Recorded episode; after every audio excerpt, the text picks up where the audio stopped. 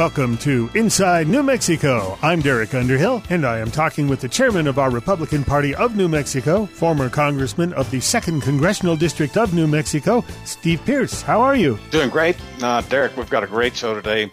We'll be talking later in the program with Yvette Herrell. She's the congressional seat number two Republican candidate running against Xochitl Torres Small. Uh, then uh, we've got a clip from the president where he is uh, really talking about the demonstrators versus the rioters and Antifa, those who want to destroy the country versus those who are protesting acts of violence against George Floyd by the Minneapolis Police Department. And so we have a great program for you. Also are going to be talking later in the program with a veteran from Grants, American Legion guy, complaining that the draft breweries get to open up, the small breweries in Albuquerque and around the state, but they who have club privileges could control the access a lot more. So the veterans are being discriminated against, even though they're the ones who fight for the freedom. And so that's going to be a fascinating part of the program. But as we get started, we just got word this last week that the Supreme Court is going to hear our case on whether or not the governor has the right to fine businesses $5,000 a day. We read the law and we say she does not have that right. They have been exercising the right, but curiously, they're not using the law as a reason. They're explaining that it's there's such an urgent crisis that she must must do that. So she petitioned the Supreme Court to hear the case rather than going through the district court, through the Court of Appeals, and then to the Supreme Court. And we agreed with that. We want it to be heard at the highest level possible as soon as possible because businesses in New Mexico need a break. We've got an amicus brief that we're asking businesses and business associations to sign on to. It's interesting how many are just frightened of the governor and her notorious ability and willingness to have retaliation against different businesses. And so a lot of fear. You know, our founding fathers addressed this issue. When the government fears the people, we have liberty. When the people fear the government, we have tyranny. And that's what we're experiencing right now. This is not liberty we're saying, You know, Delaware is not typically a very conservative state, but their Supreme Court recently decided on behalf of faith groups there that it was unconstitutional to treat faith groups differently than businesses. The big box stores could admit almost anybody, and the, the faith groups in that state were limited to 10 people gathering, and the big box stores didn't have that same restriction. So the courts have decided that they can't have any restrictions on the freedom to express your faith, and so that includes the way you worship. At one point, the governor of Delaware had even said what they could do and couldn't do in their worship services, much like this governor has done here in the state. So a lot of things now coming up that really cause us to know that we're in a fight for our freedom yes, and, and, our liberty. And Illinois also just won a case like that where the, the governor lost. Yeah, and so we're as doing as the Republican Party is we're suggesting that every county form its own freedom march, its own peaceful demonstration on July the 4th. And so we're daring the governor to come in and shut us down. She allowed the violent protests to go on. And so we will see if we can have these peaceful protests across the state. At Ute Lake, they're trying to have a thousand people show up there. And so again, if it's okay for people to demonstrate against the government and against the police. We should be able to demonstrate on behalf of the police and on behalf of the veterans, like we'll be talking to later in this program. And so those freedom marches again set up for the 4th of July. The Republican Party in each county has been tasked to set up their own freedom march. Doesn't have to actually be a Republican group. It can be anyone, but let's protest on behalf of the people who have done so much for this nation. I wanted to give the listeners a chance to hear the president. A while back, I had uh, texted to Mark Meadows, a friend of mine. He's now the chief of staff of the president. And I said, look, you, you got to have the president speaking, saying that it's okay for people to protest the police actions because the brutality involving George Floyd was extreme and over the top and should be protested. But then you've got the people who are rioting, they're looting, they're tearing down the stores, and also you have Antifa who is trying to tear down the basic foundations of the republic. And so the president very clearly listened to Mark, his chief of staff, to say that it's okay to talk about the peaceful protest, protesting the actions against George Floyd, and to be opposed to those people who are tearing down our government and suggesting that we want to defund police. Those things don't make sense at all. And so the president has a very good clip that we came across this week. And so I want you to listen to that.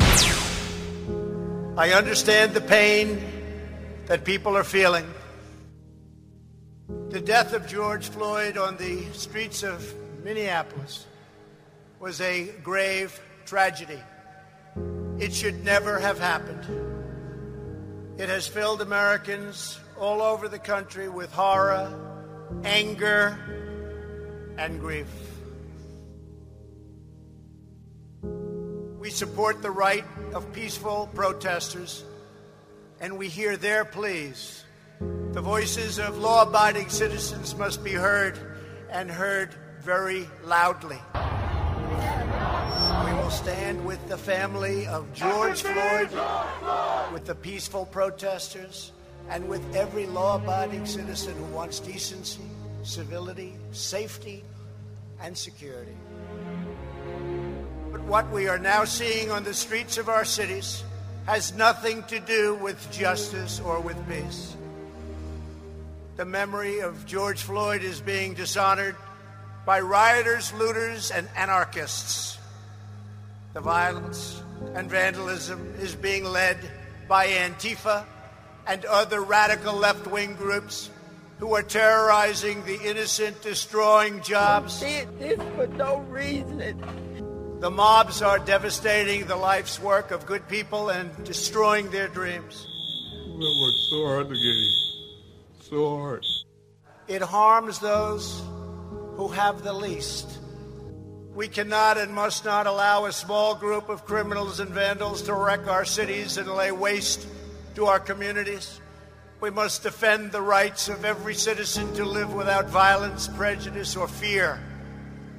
Healing, not hatred, justice, not chaos, are the mission at hand. I stand before you as a friend and ally to every American seeking justice and peace. No one is more upset than fellow law enforcement officers by the small handful who fail to abide by their oath to serve and protect. We support the overwhelming majority of police officers who are incredible in every way and devoted public servants. We must all work together as a society to expand opportunity and to create a future of greater dignity and promise for all of our people. Every citizen in every community has the right to be safe in their workplace, safe in their homes, and safe in our city streets.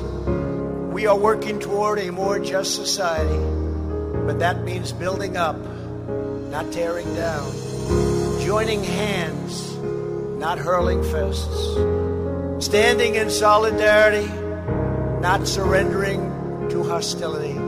This is the sacred right of all Americans that I am totally determined to defend and will defend. Steve Pearce and I will be back in just a moment with our guest on Inside New Mexico.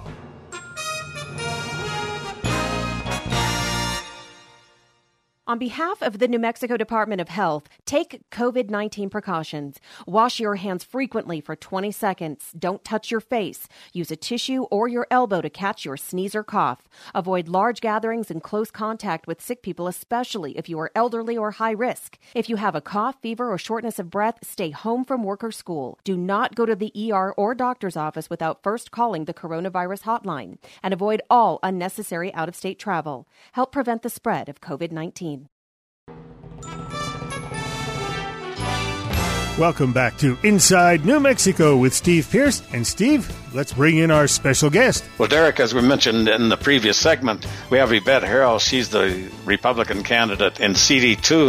And Yvette, tell the listeners just a little bit about yourself. Where did you grow up? What have you made your career in? Tell us some background information on yourself. Yes, I'm happy to. Born and raised in New Mexico, actually born in Ruidoso and grew up and went to school in Cloudcroft. Have spent my adult life in business for myself and a variety of businesses, but as of late, for the last 10 to 15 years, been more engaged in real estate. I am currently a real estate agent for future real estate.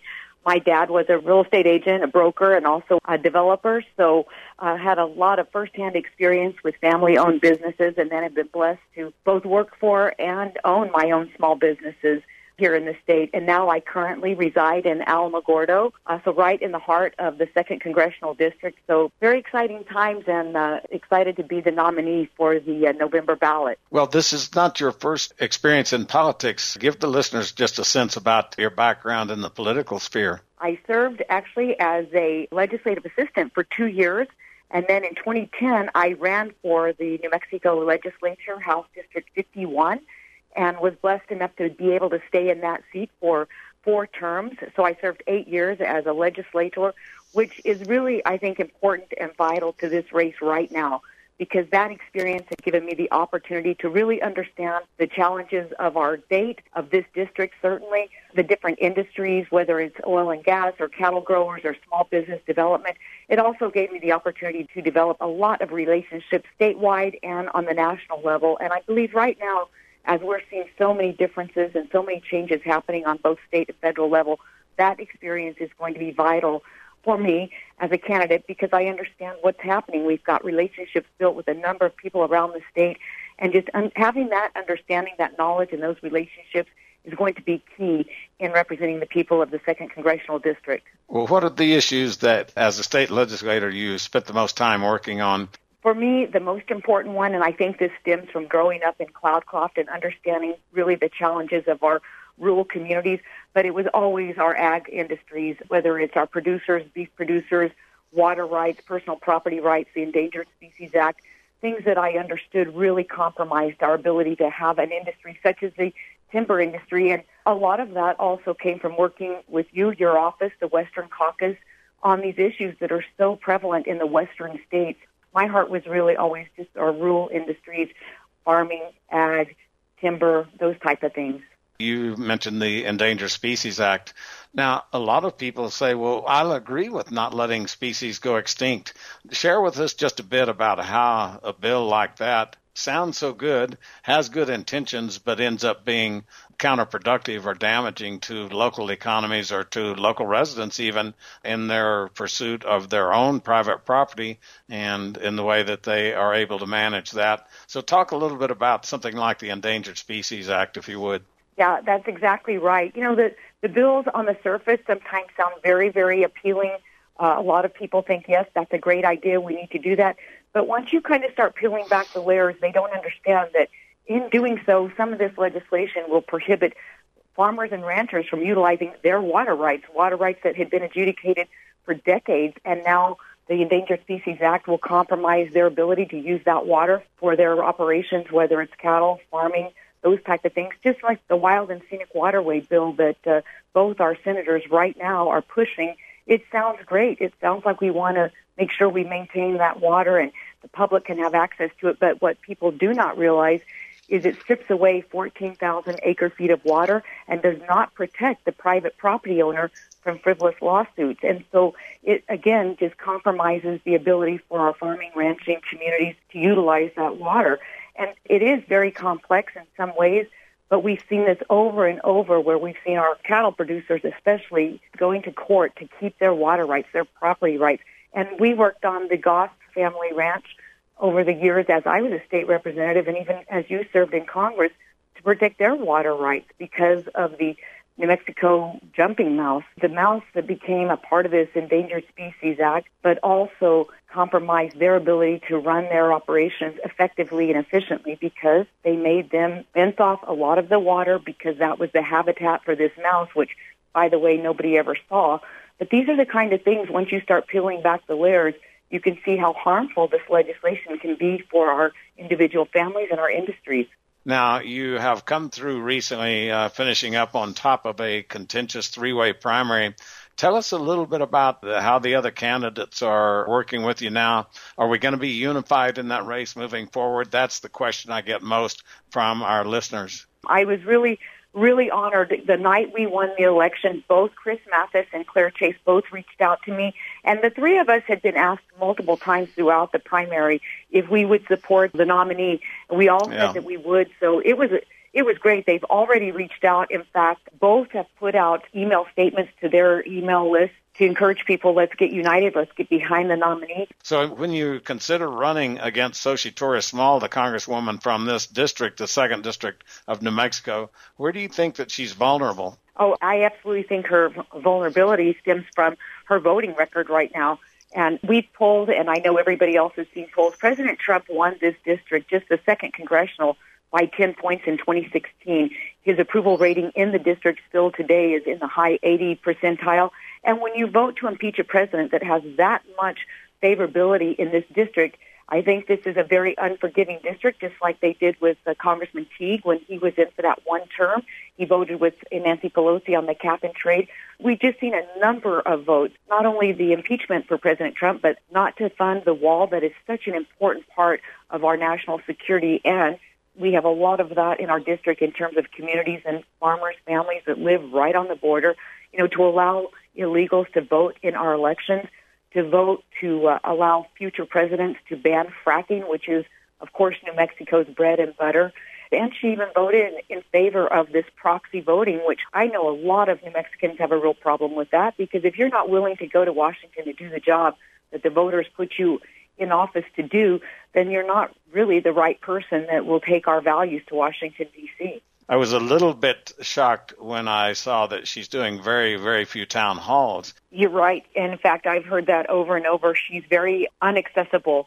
But what people have, voters and New Mexicans as a whole, have started to understand is coming to the district and kind of shaking your head and nodding and smiling and saying, yes, you know, that looks great, or we'll look into it, or we'll do that, and then going to Washington, D.C. and taking a 180 in terms of her vote. But she's been very insulated. And I know even when we were running in the primary, a couple of news outlets from Albuquerque had done interviews with the uh, primary candidates and told me themselves that she had declined to do any of their interviews. And it's almost as if they don't want her talking to anybody. We've been talking in this segment with Yvette Herrell. She's the Republican candidate for Congressional District 2. Good luck to you, best wishes to you, and thanks for being willing to run in these tough times as a Republican. I appreciate it. You know what? I couldn't be more excited about it. And I just keep telling everybody we need to keep praying for the country, praying for our state, and let's turn this state red for President Trump and get America back on track. All right. Thanks again. Listeners, uh, you've been hearing Yvette Herrell, uh, the Republican candidate in Congressional District 2 in the November election, running against Congresswoman Xochitl Torres Small. Thank you very much, Yvette, and uh, best wishes. Thank you. Steve Pearce and I will return in just a moment with more on Inside New Mexico. Attention, New Mexico veterans. If you were honorably discharged from the U.S. Armed Forces, you've earned state and federal benefits, and the New Mexico Department of Veteran Services is standing by to assist you. State benefits include a veteran's property tax exemption, education and training, and transportation services. We can also assist with claims for federal VA benefits. The state of New Mexico and this radio station thank you for your service. More information at nmveterans.org or 1 866 433 8387. Welcome back to Inside New Mexico. I'm Derek Underhill. I'm talking with our chairman of the Republican Party, Steve Pearce. A while back, we interviewed the lady that's head of the Restaurant Association of New Mexico, and she said 220 restaurants have closed their doors forever. And two of them that I like to go to, one, I know the owners, and so do you. You and I had lunch there when you were in Grants. It's the Wow Diner in Milan, kind of a 50s style diner. And the other, the Cooperage in Albuquerque Steakhouse. For 44 years, they've been in business, and their type of business just doesn't work for carry out, pick up a steak dinner. It's hard to do that and take that home. So, you know Richard and Stephanie at the Wow Diner. Tell me your thoughts on how sad this is. Well, it's number one, uh, you hate when anyone and something bad happens to anyone, but you really hate it when you know the people. I loved going into the diner there. I'm very familiar with it. Uh, you and I had lunch there, but we had political meetings there. It was just a congenial, good atmosphere, local folks. And I know that the fact it's in Cibola County that, that most of the people who work there and uh, would sit there and eat are Democrats because most of Cibola County is Democrats. But they are always so gracious and so kind. And they knew I was a Republican, but they also knew that I loved whoever that we represented everyone and so to see the closure after decades of being in business uh, is is just heartbreaking. Our governor doesn't seem to care at all. Again, she has different rules for different businesses. Uh, nothing makes sense about the way the governor is handling this COVID 19. Well, there's uh, something just, else, Steve, too. It, it, since they're in Cibola County, you know, she kept Cibola County closed longer. And now on the Wow Diners website, they don't say why. They just say they're closing their doors Sunday, June 14th. But there's something else. There's the Energy Transition Act, where you're losing a power plant and a mine in this Grants area with hundreds of people leaving. And so I can only assume they just, after the COVID virus, they just don't see a future. Democrats just don't understand that we need jobs in places like Grants. We need jobs in places like Milan. And when they passed the Green Energy Act, that, that, that act that uh, just parallels AOC's ideas for the future of the country to get rid of all fossil fuels, all coal, all oil and gas that number one is impractical. You can't have businesses driven on solar and wind energy. Europe is finding that out right now, so they're having to shut down industries and they're rolling back on the whole cap and trade scheme that they laid in several years ago. The Democrats don't align with the jobs that are in New Mexico. That's an essential reason that I believe that the state will turn red because people are fearful how they're going to feed a family. They're just having to move out of the state. We got no future when we lose all of the people out of the state and especially the young people. I'd like to play an interview for you that I did with Aaron Dean. Aaron Dean is the commander of the American Legion in Grants, New Mexico, and he's not happy. Well, my situation here is we're a private club. The American Legions, the DVAs, and the VFWs, we're all private veterans organizations. And my issue is the governor opens up breweries that anybody can go in. So who's going to monitor that? When they come in our buildings, it's a private club membership. They have to sign in, so we can monitor everybody that comes in or goes out of our building. And uh, I, I don't understand where this favoritism of stuff is coming from. And then she makes the comment that they're not going to be in a brewery very long. How does she figure? They haven't been able to go out, haven't been able to do anything for three months. And then where do they get off saying that the veterans uh, organizations are old people and they're in the higher risk group? I don't understand that either. We have young veterans. It just doesn't make sense. We all put our lives on the line to fight for this country, but then again, we have no rights. She's taken all of our rights away. I guess what we're going to have to do is get all of the veterans together and go protest at the roundhouse that we still have our rights. I remember in Vietnam, they they protested against us going to Vietnam, but we still went. Any tracing that would need to be done, like you said, you know who's there. You're all members. That's right like I said, it, it's the American Legions, the VFWs, the DAVs, all the private clubs, the, the country clubs even. Leave it at, there. The country club knows who comes and goes at their country club. Is there a way people can contact you? And, oh, and... there's not not a not a worry at all. My my cell phone number is 505 290 0481. Well, I hope that gets worked out. Hopefully, the governor will pay attention. Maybe she just didn't realize that uh, you guys are doing the same thing but safer that the breweries that she allowed to open are doing. So. Oh, well, like I said, the the private clubs are are three times got more security than what she's going to have in a brewery because they do not come in the door without signing in. Yeah. And they have to be a member. So for contact tracing, if something did happen, you'd know exactly, exactly. who was there. Exactly. If somebody gets sick and there's somebody, who was there? Who was there that day? Who was there that day? Who was there at that time of day? Right. It's all. It's everything is recorded. Aaron Dean, thank you. Thank you, Derek, for mm-hmm. this, and I hope we can get something done. And somewhere, somehow, I hope the legislature legislature session will. You know, let's get back to this is America. That was Aaron Dean, who is the commander of the American Legion in Grants, New Mexico. Steve? So the special session is coming up on the 18th or 19th. It's scheduled to start just any day now here in New Mexico. Of course, they're going to deal with the budget shortfall, but uh, it also is apparent that the governor is going to bring up this whole VBM, the vote by mail system that the Supreme Court said could not be done in that primary election.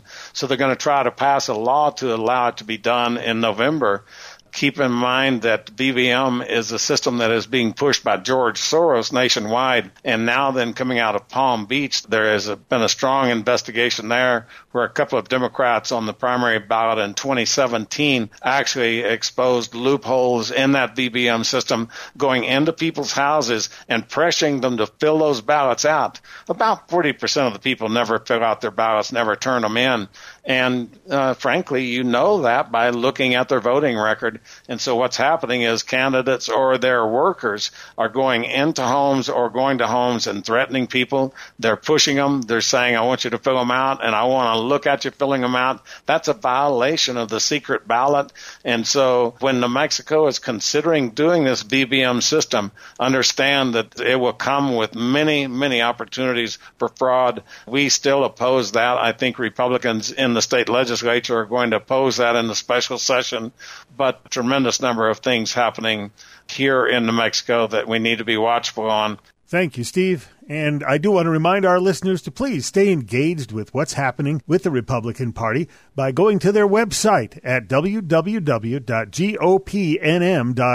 You'll get the latest news, upcoming events, information about elected officials. There's voter resources there and all kinds of important and useful information about the party and its mission. You can listen to previous editions of Inside New Mexico there, and please check out the party's Facebook page. They also have a Twitter account. The handle is at New Mexico GOP. The Republican Party of New Mexico is always looking for volunteers to help them with their mission to win New Mexico for President Trump and to turn the roundhouse red. You can call the party headquarters at 505 298 3662.